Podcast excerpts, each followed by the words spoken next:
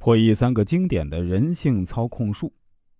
第一，道德操控术。很多人都喜欢打着“我是为你好”的幌子来实现对你的道德操控，满足自己私欲的目的。往往这样的方式很难被识破，反而会觉得对方可能是真的为我好，然后还真的觉得自己有什么问题，其实是着了对方的道。我十九岁时谈了个女朋友，谈了一段时间之后呢。我觉得性格并不合适，我就想分手。结果我爸强烈反对，并且啊要让我跟对方订婚。他跟我说：“人家那姑娘对你多好啊，你还不知足？这么用心对你的人，你都不要，以后就等着后悔吧。”爸是过来人，说这些都是为你好，你自己想想吧。哎，我听完彻底蒙圈了，就开始反思自己，是不是真是自己太绝情？好像是真的不珍惜。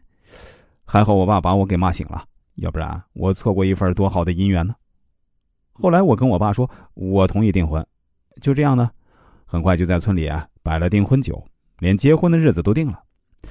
结果后来我越想越不对劲儿啊，这俩人的性格明明不合，分手有什么错呢？我爸真的是为我好吗？后来我才知道，我爸觉得这家彩礼要的比较少，可以帮他省一笔钱。另外，儿子早结婚，父母脸上有光，这全是考虑他自己的利益，而差点葬送我一生的幸福。后来，我还是冷静的和对方提出了分手。我爸知道这事儿后呢，又是对我一顿道德绑架，但我已经识破了他的那套伎俩，坚决分手。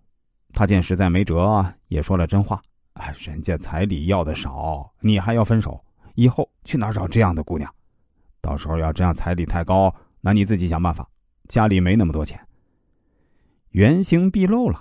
我笑了笑说：“放心吧，我准备打光棍，一分钱都不用你花。”很多父母亲戚往往擅长使用道德操控术，什么“你要早点结婚，别那么挑，晚了不好找了”，爸妈都是为你好。